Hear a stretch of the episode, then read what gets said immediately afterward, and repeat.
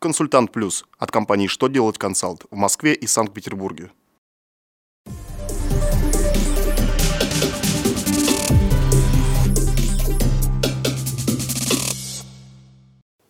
Добрый день! Для вас работает служба информации телеканала «Что делать ТВ» в студии Ольга Тихонова.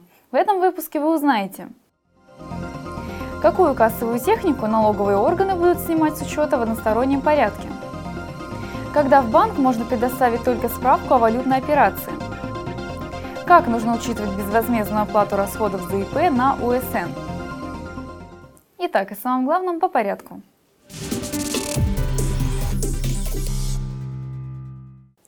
С 1 июля организации индивидуальных предпринимателей, которые обязаны применять контрольно-кассовую технику при осуществлении расчетов, должны перейти на онлайн-кассы.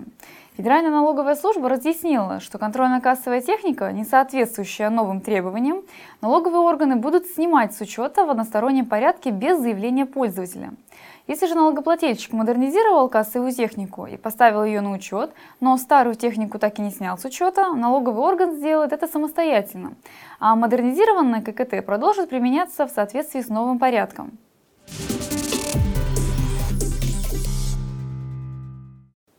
Начиная с 22 июля 2017 года у компании по недорогим контрактам нет необходимости представлять в банк другие документы, кроме справки по валютным операциям.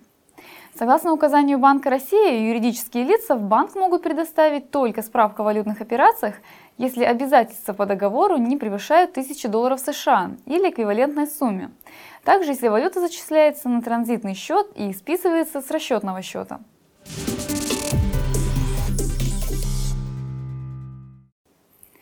При оплате компании расходов предпринимателя-упрощенца сумму такой оплаты следует включить в доходы предпринимателя. Федеральная налоговая служба напомнила, что при исчислении упрощенного налога нужно учитывать как доходы от реализации, так и внереализационные. В числе внереализационных доходов признаются доходы от безвозмездно переданного имущества или имущественных прав. Получается, что доходы предпринимателя признается все, что он получает как в денежной, так и в натуральной форме, независимо от того, было ли оно получено при реализации или передано на безвозмездной основе. Таким образом, если компания безвозмездно оплачивает расходы индивидуального предпринимателя на ведение предпринимательской деятельности, это считается его доходом и учитывается при исчислении налога.